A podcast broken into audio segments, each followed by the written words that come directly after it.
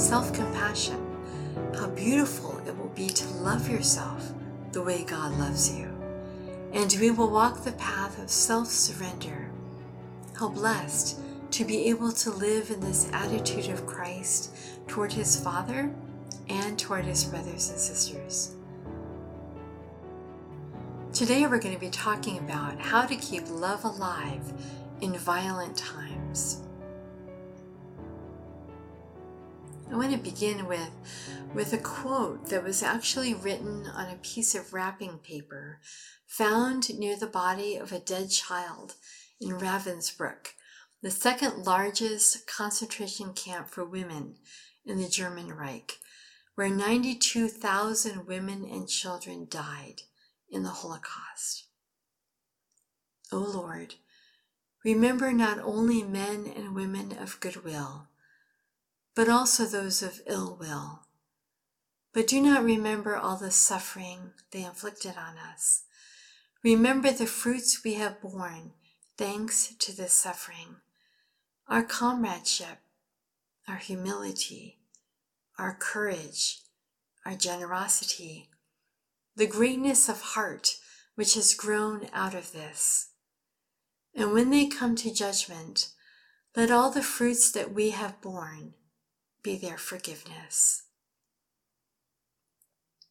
How, oh my God, could a woman in this death camp write these words? How did she find the courage to keep her heart open, to care about the eternal salvation of those at whose hands she suffered and very likely died? Friends, Today, we also are living through turbulent and violent times. As we watch the social fabric of our nation disintegrate with mass shootings and watch with horrified anger at what Russia is inflicting on the Ukrainian people and the world, we may find our hearts closing. It could be that our hearts are hardening in fear or anger without our even realizing it. Whatever we are feeling, it is okay. We might feel overwhelmed at the prospect of the future for our children and grandchildren. It is okay. We might feel lost in the midst of everything that is going on around us. It is all okay. How difficult are you finding it to love and believe in the power of love in these days? The news cycle overwhelms and incites the fires of anger and fear and hatred in our minds and hearts. It all can feel so righteous, so right. After all, there is a clear bad guy in these incidents, and our hearts immediately take the side of the innocent victims. Today, only the bravest can keep lit in their hearts the flame of charity. Pema Chodron in Practicing Peace in Times of War counsels us we have to take responsibility when our own hearts and minds harden and close. We have to be brave enough to soften what is rigid, to find this soft spot and play with it. We have to have that kind of courage and take that kind of responsibility. The tiny snippet of paper found alongside the body of a child who had died in, in that concentration camp. This one prayer that testifies to a love greater than death could so easily have been lost to history. It is a testament to someone who courageously took responsibility in the most atrocious suffering to soften her heart how many others there must have been in these concentration camps who lived and died with soft hearts. We'll never know the hidden and silent acts of heroism among those who perished, as well as those who survived. I think of Etty Hillesum, who at the age of 28 was murdered in Auschwitz, She became known to the world when her diaries were published under the title An Interrupted Life. The diaries reveal a heart that could not be sullied even by the evil she saw. Israeli author Aharon Appelfeld honored her in his preface to the Hebrew translation of the diaries, saying she was one of those who, quote, on the edge of the abyss, rise to become saint like, unquote. He compared her to Janusz Korczak, the director of a Jewish orphanage in Warsaw, who in 1942 declined an offer of sanctuary and accompanied the children to the Treblinka extermination camp. We too stand on the edge of an abyss. We are in the midst of turbulent changes that will transform Europe and the world as we know it.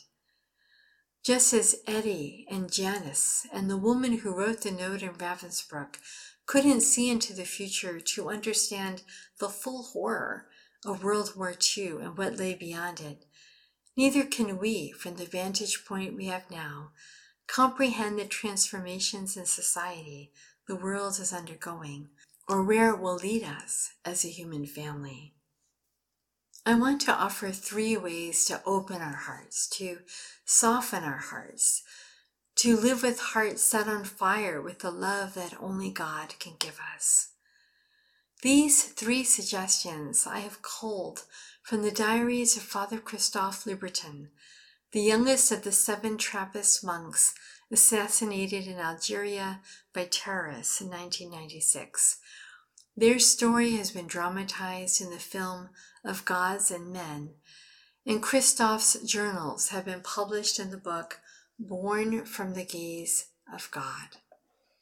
So, the first suggestion in each Eucharist, we celebrate the victory of the living one over against those who kill.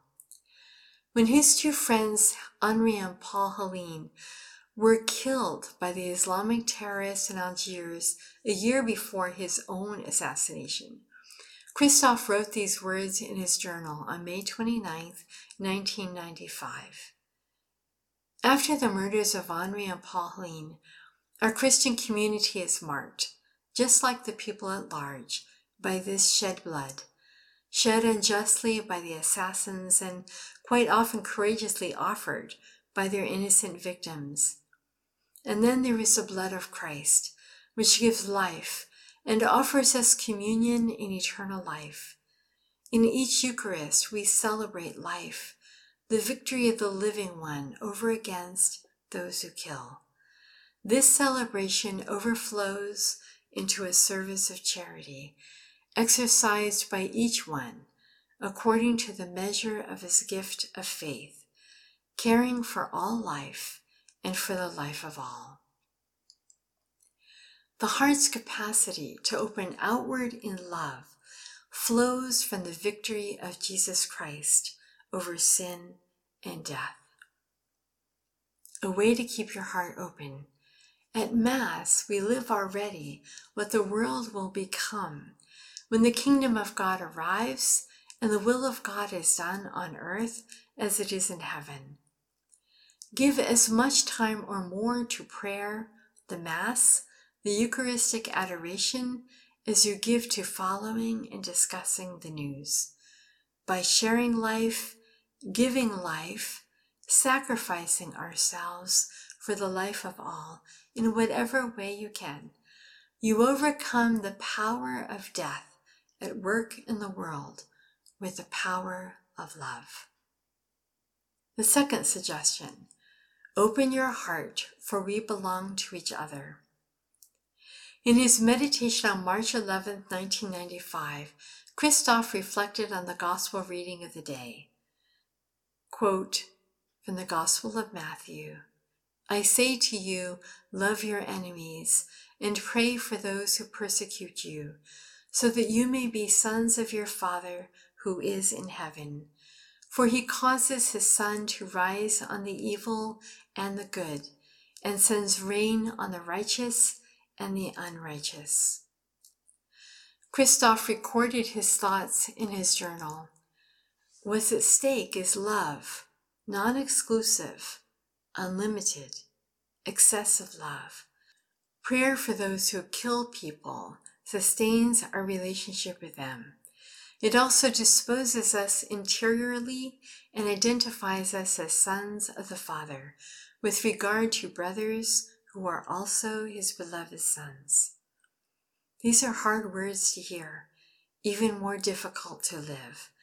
My heart wants to scream out, No, I will not love a murderer. I will not love a perpetrator of war. I, however, will only be truly human when I can love with an unlimited love that can embrace even the bad guy. It goes against all logic to call a murderer brother. We humans so want to charge the guilty, to dismiss them to the shadows of punishment where we no longer have to think of them again. Father Christophe's words are reminiscent of Mother Teresa's admonition. If we have no peace, it is because we have forgotten that we belong to each other. A way to keep your heart open. Every snippet of news is a call to enter into the lives of our brothers and sisters. Whenever you see the headlines of news on the internet, television, or social media, whisper a prayer for everyone involved. Be honest with Jesus about what you are experiencing and feeling in the face of the tragic event and plead with him for all of those who are affected.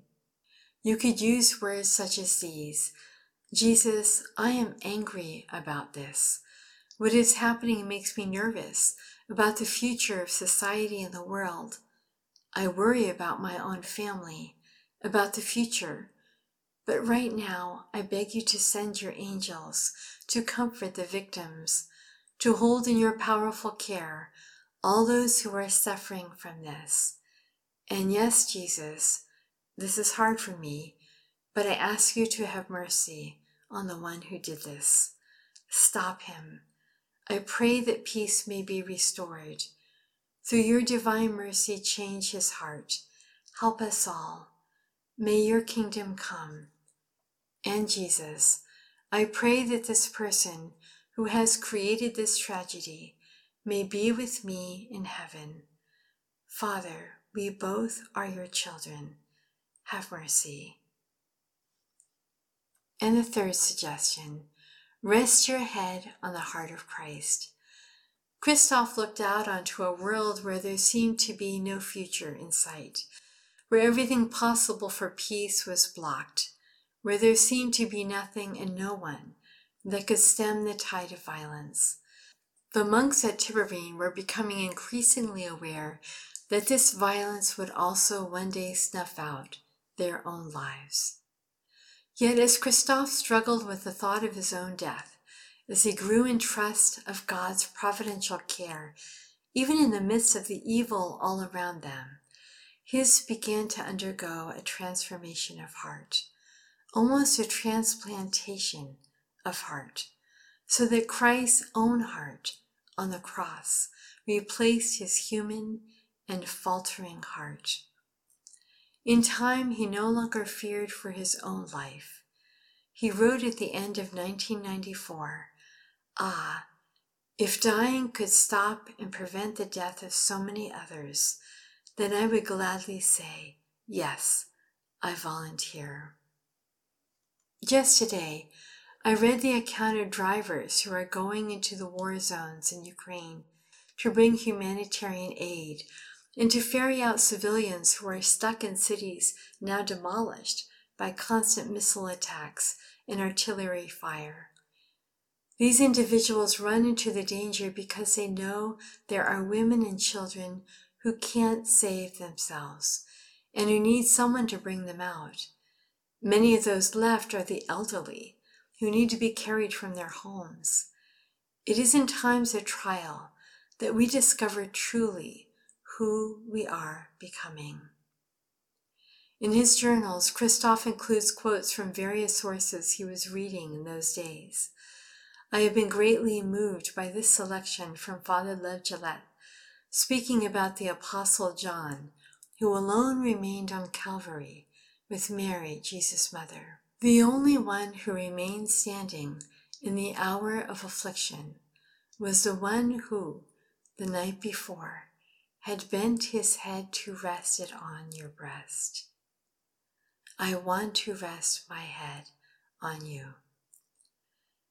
What did the Apostle John hear as he rested his head on Jesus' chest? He heard the beating of a heart overwhelmed with love, a great love, greater than any love ever known on earth. It was the beating of the sacred heart of the Savior of the world, who would shortly give his life for this youngest apostle and for all of us. Because the beating of that heart remained in the Apostle John's memory, because he had, in a certain sense, synced the beating of his own heart with that of the Sacred Heart, John could stand beneath the cross where his Lord and Master died in an act of atrocious violence. John could stand there, still loving, remaining in love, abiding in love, in that love that flowed from the heart of Jesus. He saw how Jesus loved through it all. A way to keep your heart open. Give your life to others in an ever growing divine love. No doubt in some way you are already giving your life, putting yourself on the line for others. It may be for your family, those you care for in ministry or career, elderly parents. We can serve others for many reasons. It's a good job. It's what's expected of me as parent or daughter. It makes me feel like my life has meaning. It puts a dinner on the table. It's what I always wanted to do in life. None of these are bad reasons for giving of ourselves to another. However, this moment in history calls us to something more, to a love that is greater. At this moment, raise your intentions to the supernatural level. Resolve to serve because you love. Resolve to serve because you care about others. Resolve to serve even at the cost of your life. Resolve to love with the very love of Jesus who gave his life for us. Friends, we are living in times that call for greatness, and greatness begins with the heart. We can all begin right here, wherever we are, right now, to become giants in the love that beats in the heart of Christ. Brother Luke, the medical doctor who served in the community where Father Christophe lived in Algiers, prayed at the Prayer of the Faithful on December 31st, 1993. Lord, give us a grace to die without hatred in our heart. In the spirit and vision of Israeli author Aharon Appelfeld, may we, on the edge of the abyss, rise to become saint like. Thank you for joining me. God bless. Bye.